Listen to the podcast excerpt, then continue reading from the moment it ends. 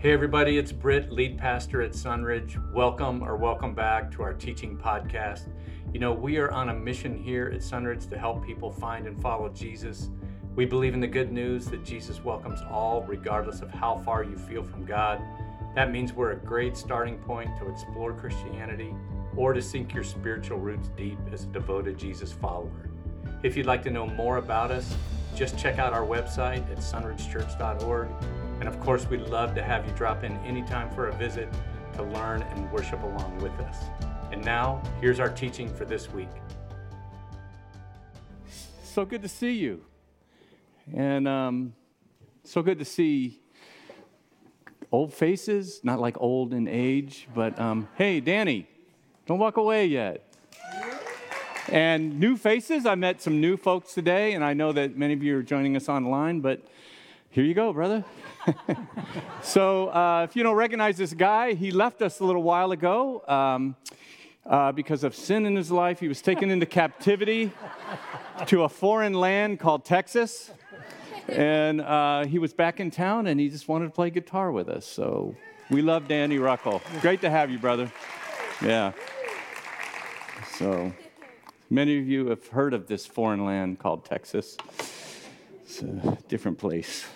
Um, so, uh, if you don't know me, my name's Britt. I'm one of the pastors here. And today, like uh, Rory read, we're going to be in Luke 18. So, if you have a Bible, you can open it, or if you use a device, you can turn that on and turn there. We're going to refer to it. And uh, even if you don't want to do that, we're going to put the verses up on the screen.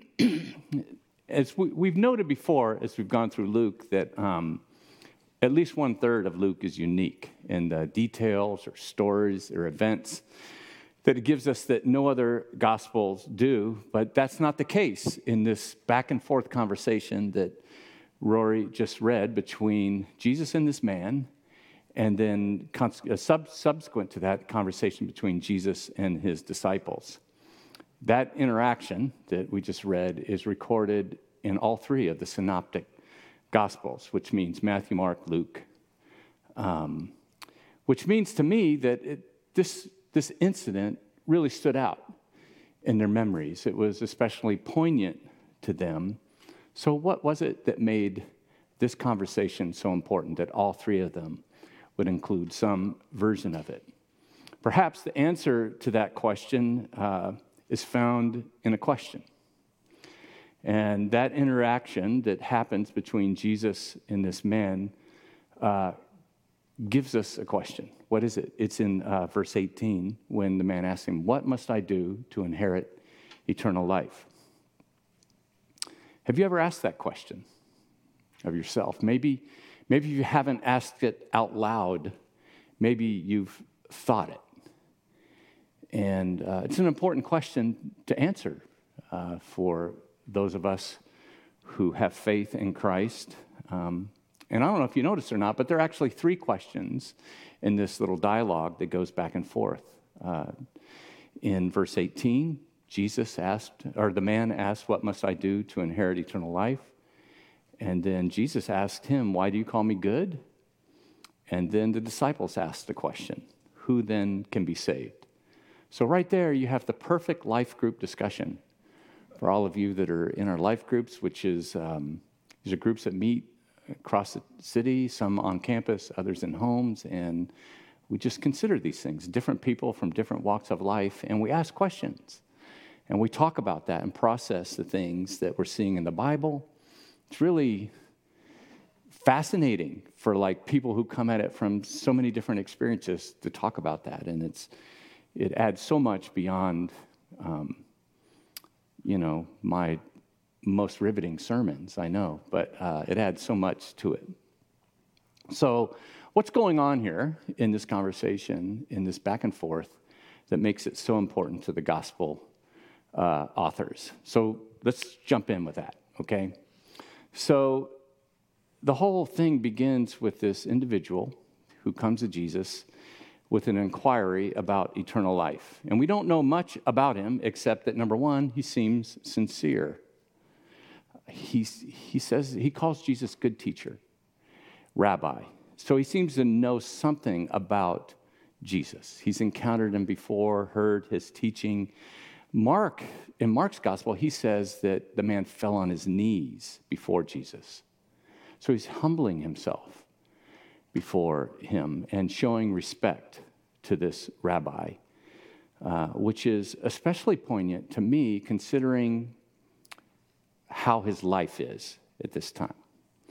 Uh, because he's been pretty fortunate. That's like the other, th- the second thing that we know about him. He's been pretty fortunate in life. If I mean, Luke indicates that he's a person of significance. He calls him a ruler, which could be religiously or in government and politics, but he, he has influence and he has power. And uh, both Matthew and Mark, in their versions, tell us that he is rich and young. So that's why we get, in your Bible, it might be bold above this, it says the story of the rich young ruler. Some people have all the luck, right? I mean, sometimes we talk about religion in a way that we say that, you know, that it's kind of a crutch, that people just need it because they don't have anything else in life. They're kind of desperate. And so religion makes up for that lack. And sometimes that can be true, I think. But it's not true in this case because this man has everything that anyone could want. Yet, with all of that, I want you to see that he's not satisfied in his life. And with all that good fortune that he's experienced, he's still longing for something else. The third thing I want you to notice about him, I think that we learn, is that he's a pretty good person. Uh, Jesus ticks off a few of the Ten Commandments in his presence. And then the man responds this, this way in verse 21. He said, All these have I kept since I was a boy. So maybe he kept them, maybe he didn't. But let's give him the benefit of the doubt, right? That's a pretty bold statement, wouldn't you say? Yeah, I got that down. I'm the master of all those. So let's just stipulate that he's devout and he's religious and he's been following the Ten Commandments, which, by the way, are not just a list of rules that God gives. The Ten Commandments were given when the, when the Israelites escaped slavery and God was laying aside land for them to be his people and the commandments were the way in which they were going to live in this new place that God was giving them so that they could shine the light of who God is. What, what does God look like in a people that follow after him? That's what the Ten Commandments are here are for. And they are the values that God wants to shine through his people at that time. And this man, this young man, He's been keeping those. At least he thinks he has, right? But being good um, alone doesn't seem to satisfy him. And Jesus knows how to cut right through the heart to the matter, right through the uh, heart of the matter. And in verse 22, he says, When he heard this, he said to him, after he said, Yeah, I got all those. You still lack one thing. Sell everything you have and give to the poor, and you will have treasure in heaven. Then come and follow me. Now, there's a few ways that we could look at what Jesus just said. He could be doing a gotcha, like uh, you missed one. Or uh, he, if this man has like a self righteousness issue, uh, then Jesus is kind of going, okay, and, and giving him sort of an aha moment. But Jesus isn't saying here that, um, well, you didn't keep all the Ten Commandments because to sell everything and give it away is not a commandment, right? It's not in the 10. But I do think that when Jesus says that to him, he's referring to a commandment that may not come readily to mind. That in order for this man to see his lack, um, he's going to have to think more deeply about what Jesus is saying to him. And it's beyond just maintaining this checklist with God. So, what Jesus is starting in this dialogue is that it's not just about reciting the right answers with Jesus, it's about who we are. And this man, in his search for satisfaction, um, Jesus is trying to get at something deeper that, within him that's going to give him the answer that he's looking for. And he may be aware secretly of his own darker side. And may, maybe he's just been able to do enough good works that people will think that he's a good person. Or who knows, uh, and maybe I, I think that this is the most likely, he just may not even be aware of something about himself. Because we all have blind spots, right? We all have our biases and we seek to confirm them all the time. We can be self deceived and we can create our own perspective of ourselves or of others, and of course, God. But whatever's floating around in this man's head, um, what is obvious is this is an aha moment for him. Because in verse 23, when he heard this, he became very sad because he was very wealthy. And it seems like that he's, he's kind of carved out an exception for him. He's devout and he's religious, but he's kind of like left this quadrant of his life, this part of his life that uh, is in a, in a, he gets an exemption on. So he's kind of saying, like, I'm pretty awesome. Uh, look at all these things that I've done or that I do, except, except for this one thing, and we're not going to talk about that. And Jesus points it out, right? Dang. You know, if, has Jesus ever done that to you? I mean, uh, you know, it's like you're clicking along and you're thinking you're a really good pastor or a husband or a wife or a mom or a dad or a worker, I mean, a, you, in your career. And then you, you're just thinking that Jesus is affirming everything about you, and then you realize that, oh, it's like big red flashing light. Um, Jesus won't affirm everything about us. He's very affirming to human beings, but he doesn't affirm everything, right? And he shoots straight with this guy about this gap, but you can hear compassion in his words. In verse 24, Jesus looked at him and said, How hard it is for the rich to enter the kingdom of God. Indeed, it's easier for a camel to go through the eye of a needle than for someone who is rich to enter the kingdom of God. And all the rich people said, Hey, what's up with that, Jesus? And uh, so I think probably Jesus has seen this before. This is kind of a commonplace experience among humanity. So you see, he makes this really big generalization with this man. And essentially, what he's saying is like, you know, I can see that this is hard for you um, because you're holding on to something and I understand why, but it's obstructing you from gaining the thing that you want most. And it's why you came to me with the question in the first place. Um, the truth is, it's really hard for someone who has a lot to give up um, in order to have the life that they want because it looks like a loss. And by the way, um, historically, archaeologically, there is um, no history of a camel gate or a needle gate that, um, like, because this is a myth that arose in Christianity just a, maybe within the last few hundred years that there was some gate to cities where it was like really tiny and they called it the needle gate and where the camel had to squeeze through.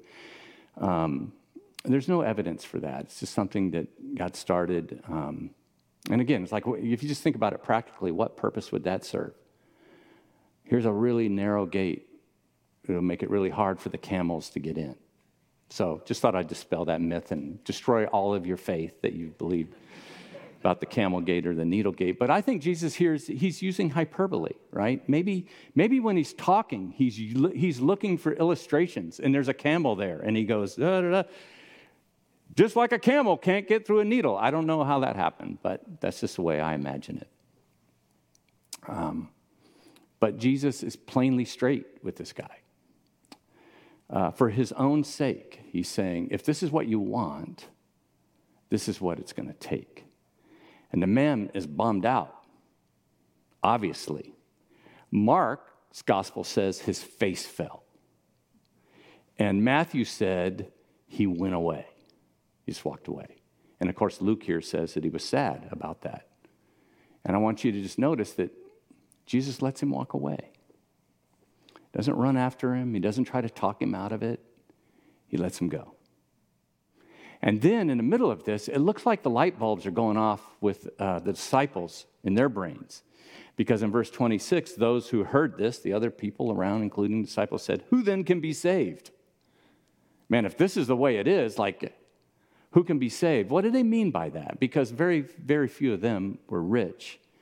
And in the first century, people believed that if you were wealthy, you were favored by God. So, like, the logic is well, if a person who we perceive has been favored by God, is not saved, then what hope is there for anyone else? That's what's happening here. Or maybe they're just making connections with their own personal obstacles. And Jesus replies in verse 27 What is impossible with man is possible with God. In other words, he's just saying, um, Yeah, it sure doesn't seem very likely, does it? But God makes it a possibility. And all the rich people said, Whew, right? The disciples, you can tell through this conversation, they're feeling a little insecure about everything after this statement about rich people. And so Peter said to him, We have left all to follow you. Just want to remind you. Uh, so they're obviously traumatized by all this. And they want to remind Jesus, hey, we're on Team Jesus. We're really good and we gave up a lot to be here, right?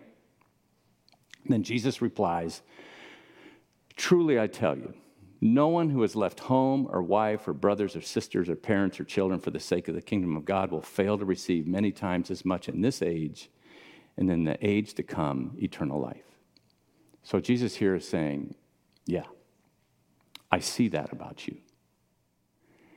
And it will be so worth it both in this age, both in your life today, and in your life into eternity. You don't have to give everything away.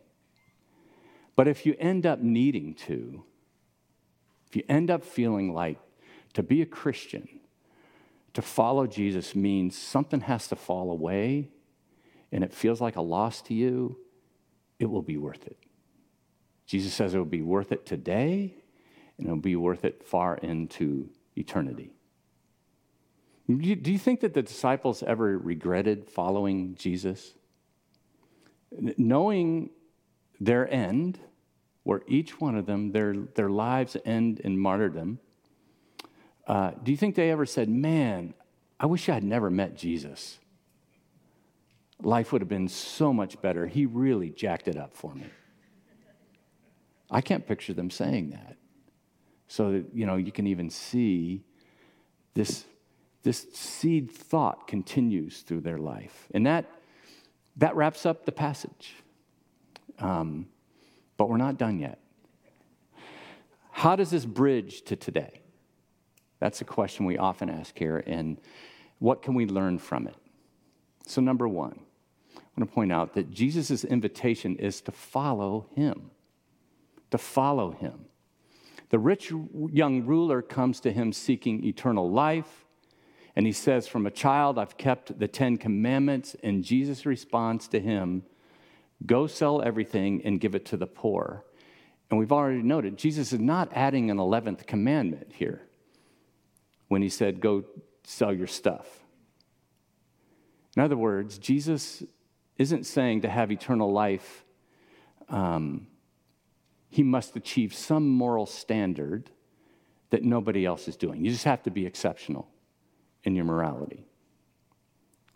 Their dialogue of back and forth is a prelude to what Jesus is ultimately inviting him into. Did you notice it in verse 22? He said, Come, follow me. That's the invitation. Why is that so important? And why am I making that distinction? Because every Christian all of us need to keep in mind that um, Jesus didn't set out to make converts or to set a high morality bar or even to make the world's largest religion in a few years. What he did is he invited people to follow him. And sometimes the way that we talk about Christianity today and trying to simplify things and systematize things, we can obscure this fact. Now, I believe in conversional faith and process faith. Do you know what I mean by that? It's like, you know, some of us have this, like, there's like this clear conversion in my life. That's what I had. I was like, going the wrong way. I've told you stories about it. Some of you are upset that your children found that out about me, but like I was not on God's plan, and I was like, boom, like miraculously saved. And then others of you, it's like faith has just been a process. I, I think both are true. But what we need to be careful of is um, to so simplify or create a system of faith that being a Christian uh, becomes solely based on something we did in the past. Like I prayed a prayer, I filled out a card, or I was at a big stadium and I walked down in response to a message and I did a thing. And we have to be, be uh, cautious about allowing it to just become becoming a Christian just some intellectual compliance. That, uh, well, I believe in this creed there's like this list of things, and I accept all of those. So I hold to those beliefs. Or I'm for these issues or against these issues. So my mind is like Christian. And I think we have to be careful not to turn our faith into like a moral standard that we hold to. Like, I, well, I'm a Christian because I'm a really good person. Uh, I don't do these things, I do these things, and so Christian faith is kind of a performance that we live up to. I'm faithful in my marriage, I work hard, I vote this way or that on these issues, and so I'm Christian. Those all can be genuine expressions of faith. But the problem is, Jesus never equates those solely with eternal life, and they can give us false positives for genuine faith. To point to something that I did in the past makes what I'm actually doing today totally irrelevant to my faith. I can say, well, I did this thing, but there's no connection to what I'm, what I'm living out today. So being a Christian isn't just like a date we put on a calendar. It's like, there, there, it happened. It's following Jesus today and tomorrow and the next day and the next day and the next day. And if Christianity is just something that we just intellectually concede to, um, to like a certain belief, that assigns faith to a list of things we say that we believe or re, uh, re, re, um, kind of repeat. Thanks, brother. Um, then it leaves out how those beliefs just really affect me. I can say these things about my faith, but like, like are they changing me? Am I living up to that in a way? Because to say we we follow Jesus is to have not just our beliefs shaped, but our lives as well. And if we just, if Christianity is just holding to a moral standard, then, then we're just like creating like this performance chart. Like uh, I know a lot of you guys, the parents of younger children, you have a chore chart, right?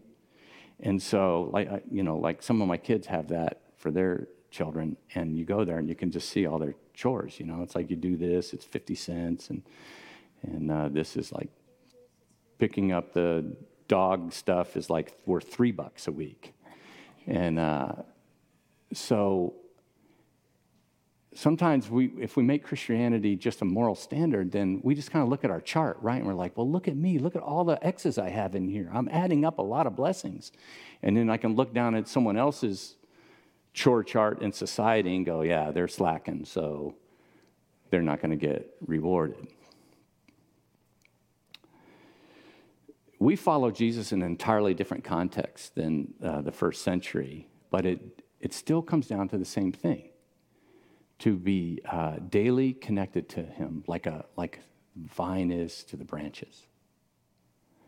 Um, to be with Jesus, to be shaped by Jesus, and to do the things that Jesus did.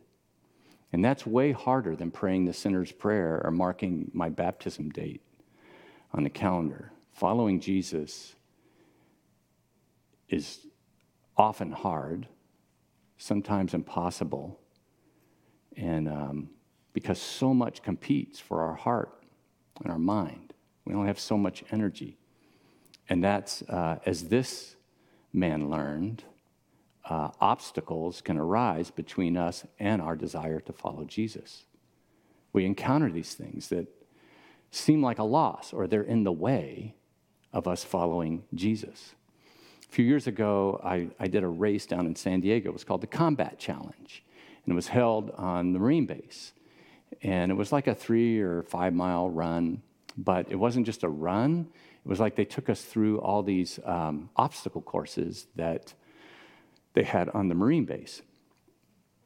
And uh, the goal then was to not just finish the distance, but to do each obstacle as you ran the race. And by the way, I ran that race in Etnies, skater shoes, because I can't. I didn't have running shoes, and I didn't have time to get them. So, and my feet hurt for like two weeks. The point is, like, as we as we run the race, as the Bible says, um, it isn't just like running. There's going to be obstacles that we have to go through in our pursuit of Jesus. They are part of the course. Um, so sometimes those obstacles in our mind can be like they're just some easy go-tos that I don't think that this is what's happening here. It's like we can think, well, the obstacle is Satan's trying to stop me, and he is, right? Or the obstacle is the, the court system or the laws in this land, and sometimes they are the obstacle. Or it's just the whole system, the worldly system that we live in. And we think that, well, that's my obstacle. And those are all obstacles, but I'm thinking about something that's more close to home obstacles that we build um, consciously sometimes, but very often subconsciously, or so that they're obstacles of our own doing. We create our own obstacles to Jesus, and we may not even be aware that we built them because we can be self deceived or self distracted. So, in this man's case, what was his obstacle? Cash. Cash, Cash money. That's right. Go and sell everything uh, and give to the poor. And in verse 23, when he heard this, he became very sad because he was very wealthy. So the very and the very are connected there. Like you'd just be a little sad if you're kind of wealthy, I guess.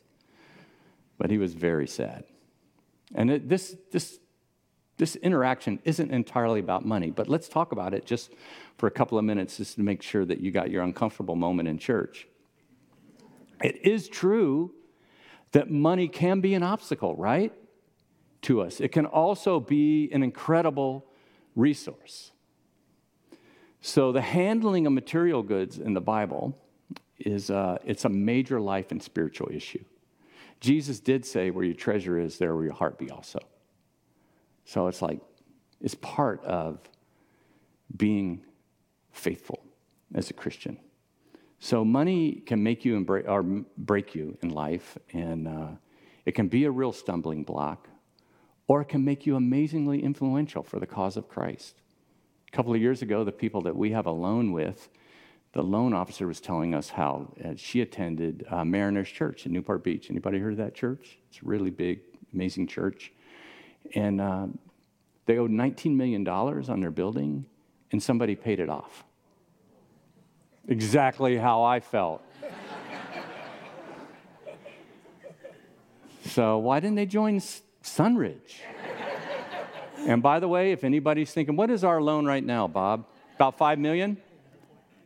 5.9? 2.9. Anybody have 2.9 million? You can pay it off. I think that would be awesome. The truth is, this is an amazingly giving church. Uh, we have amazing statistics, and we keep these like consistency, and you guys, you, you knock it out of the park. Um, maybe it's since I became the pastor that it's like it just thinned the crowd and only the faithful are here. I know. So, like, you're really committed. But um, so we thank you for that. But like this man had an obstacle, and his obstacle was money because he worshiped his money more than he worshiped Jesus. In fact, he worshiped his money so much, he, it was keeping him from getting the thing that he really wanted in his life. Now, what does the Bible call something that a person worships more than God.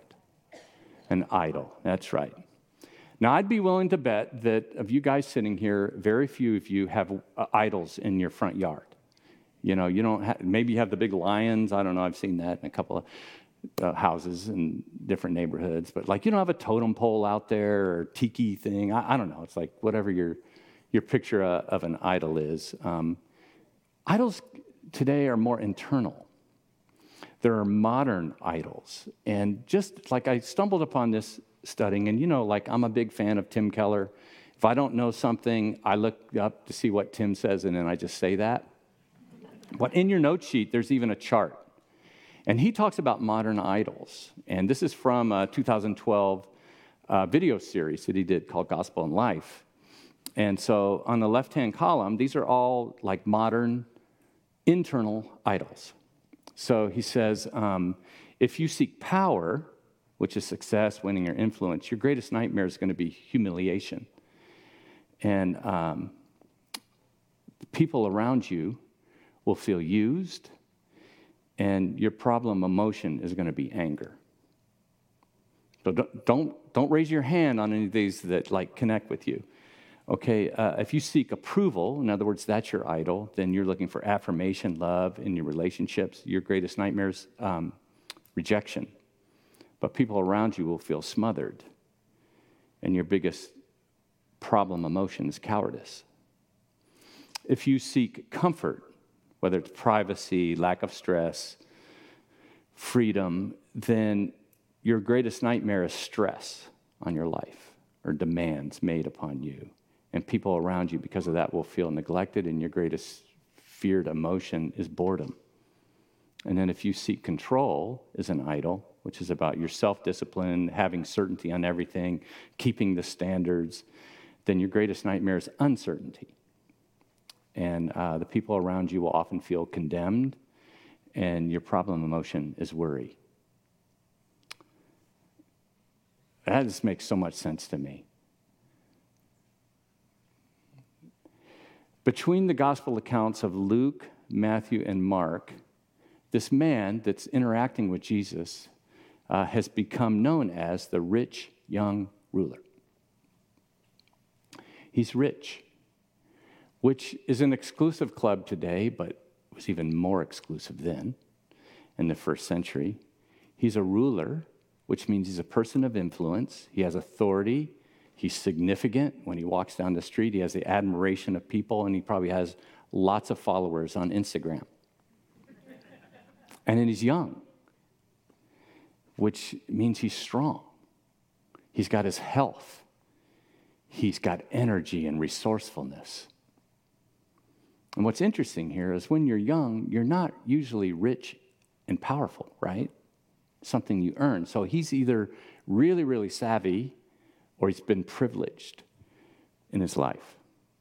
The only thing that isn't mentioned here is good looking. But we all know if you're rich, powerful, and young, even if you're not, you're good looking, right? Let's just face that. So he's got it all. And aren't these the things that our culture admires today? I mean, who doesn't want to be rich, young, and powerful? And it's, it's not that he just he has these things, but remember, he has everything that comes with those, all the advantages that come with that. And so the, the idea of having to part with that, I mean, put yourself in his shoes. It'd be really hard. Sometimes we're faced with similar decisions. Sometimes they're subtle. But when faced with, we have to ask ourselves do, do we want a partnership with Jesus or do we want his lordship? That's a big question. And when I say, when I, when I say that, I sound incredibly religiously prideful, like I have this all together. But don't, don't miss the truth of what Jesus said here. And I think this is so important for all of us that know that it's like so easy for these things to creep in on us. He replied, What is impossible with man is possible with God. And I think that that should be one of the most encouraging sentences in the whole Bible. Um, I've, I've told you before um, that the church that I became a Christian, the youth pastor's wife saw me for the first time and mumbled or muttered to someone, like, if that guy ever became a Christian, it would be a miracle. So whatever I was giving off was like, um, was not good. But what is impossible with man is possible with God, right? Right now, there's like 25 adults uh, upstairs in our children's ministry. And all these people have busy lives, and they, like, who, why in the world would they interrupt their Sunday morning where they could be kicking back on the patio, having a cup of coffee, and they're up there in the chaos right now? We can't hear it. That's why we put them far away, so that you guys could really concentrate. Like, why would they do that? Why would a human being do that? Well, um, what's impossible with man is possible with God. And during the week, there's like 200 people that meet in homes or on this campus. And, you know, they're all busy, but they pick a night and they go and then like sit with a group of people that they're not going to all agree with, that it's a hassle, they're tired, they want to lay on the couch. And, uh, but they, they get in their car and they go there and they have a conversation about spiritual things. Why would someone do that? What's impossible with man is made possible with God. And this band that was up here and, and the tech team, you know, they showed up here at 6 a.m. ish and they're doing all that. Like they wanted to sleep in. You get what I'm saying? It's like, why are you here? Why, why aren't you at the beach today? You're kind of asking that same question right now, but you are here. What's impossible with man is possible with God. So, the, so like, if we're constantly questioning our ability to be a, a real Jesus follower, then that's the right thing. Because it'll make us rely upon Him in ways that we wouldn't if we just like, oh, yeah, I'm the master of all of these things. Which leads us kind of to the last thought that I have for you out of this is that the ultimate answers about life are found in God. You know, this rich young ruler's question is universal What must I do to inherit eternal life? And the obstacles to that life are universal as well. And the solution to those obstacles is universal too. Jesus said, Truly I tell you, no one who has left home or wife or brothers or sisters or parents or children for the sake of the kingdom of God will fail to receive many times in as much in this age and in the age to come eternal life. Jesus is saying eternal life isn't just like a, like a thing on a timeline, it's a quality of life. It's, it's a meaningful life. Some Bible versions, uh, Jesus may say, like, I've come to give you life, eternal life, and more abundantly. It's a way of life as well. And the longing that this man had um, for remaining rich and influential, he, he could see in this moment that it, he knew that it didn't satisfy him. And yet, I mean, that's, that's why he came to Jesus, right? With the question in the first place. And in spite of all of this, it, it shows us that spite of having all of these things, he still had hopes and dreams for something more. But at that time, at least for then, um, he just couldn't see it. And Jesus says, what, whatever that is, it's worth it. I'm going to ask the band to come up. And let me just wrap up this way by saying that, you know, all of us, um, we have things that we set out in life that we dream about, that we're, that we're hoping for. And they're common to us. We hope for a job that more than pays our bills, that gives us a little extra to have something in life that we, that we enjoy going to. Many of you here, you, you had hopes and dreams of having a family, getting married, and having kids and possibly grandkids. We think about as we grow old to be comfortable in our retirement and to have our loved ones around us. Um, and then life happens and things change. And we find that we, you know, very rarely can we get all of those things lined up where life is perfect. And even when they are, there's still this nagging emptiness that we feel. And we realize, even when we have all these nice things, it's like, I'm not as happy as I thought I was going to be when I, when I had this. Cindy and I joke all the time. It's like when we start thinking about doing the next thing or like buying something, we're like, oh man, when we get that, what do we say? Life begins. That's what we think. When we do that, oh, life begins. And then, like when it doesn't, we even feel guilty about like that we don't feel that great about it. So it's like this cycle. And we respond to that dissatisfaction in different ways. Some of us think, well, the problem are the things in our life. So all we need to do is remove the things. So, like, if I have a problem in my marriage, then I just need to ch- trade out my wife for my husband. Or if my problem is my job or my boss, then I just get a new job. Or uh, undermine my boss. Or my problems in my neighborhood, I just get a new house and a new neighborhood. Um, or if the problem is like the state I live in, well, if I just go to another state, it'll be perfect. Except for Texas, Danny, I want to say. Well, Arkansas's fine. Arkansas is fine. Others of us respond this way. We say, you know, like, well, what I need to do is master my own destiny. Like, I just need to work harder if I can just achieve that next milestone or I can make more money, it's like then it's like I can just keep cranking and I can get over these things because I'm not satisfied here, but if I get that next thing, I'm going to be happy. And then the, the, the joy keeps eluding us. And for some of us, we just give up. We, we sink into a pit of despair.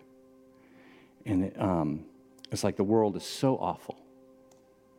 And we're so unhappy that joy becomes something that is impossible in this day and time. And we're only going to ever be happy in heaven. And yet, even in the back of our mind, we're like, we're concerned, we're not even going to be happy in heaven. And so we just kind of give up and we resign ourselves to the fact. It's like, well, you know, there's just not going to be joy in life, it's going to be miserable. And we become that person who life is never good. Or we can turn to God. And this is for Christians too, I want to say. Because if we can see that all of life is a gift from God, then that's a game changer. That, that life can only be enjoyed in the way that it was meant to be enjoyed through the gift giver. The gifts won't give the gifts won't do it unless we're attached to the gift giver. And that is an aha moment for us. For this very, very fortunate man that we just read about, all of his security, all of his identity were in the things that we think would make us happy that told him, even in the first century, that this was going to make him happy wealth, significance, youth. But having had them all, he realized that they weren't the ultimate answer. And that's the question, I think, whether you're a longtime Christian or you're exploring faith, I think the ultimate question is God, like, can I, where where is the secret? Where is the life found? And it's in Him. And so if you're if you if you're a person of faith, I want you to like rethink. Like what what are we pursuing? And if you're on the edge of faith or you're considering faith, it's the same question. It's just your starting point is different. It's like, what, what is really going to satisfy me? Is it going to be God or the things that God has made for us to enjoy, whatever they may be?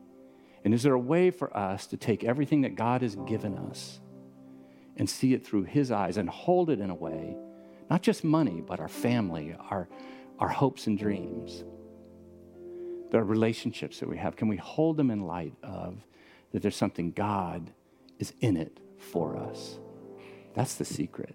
And I think that that's what this guy didn't get. I like to think that he circled back around, don't you? It's like he seemed so genuine. I hope he didn't just walk away and become the most loudest atheist in Jerusalem. I don't know. It's like, I hope he like got it later and circled back around.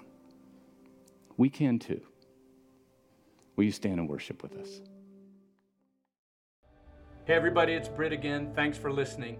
If you need something, if you have a question, or you'd just like us to pray for you, you can reach us through email info at sunridgechurch.org. We hope you'll listen in again next week, but in the meantime, keep helping people find and follow Jesus.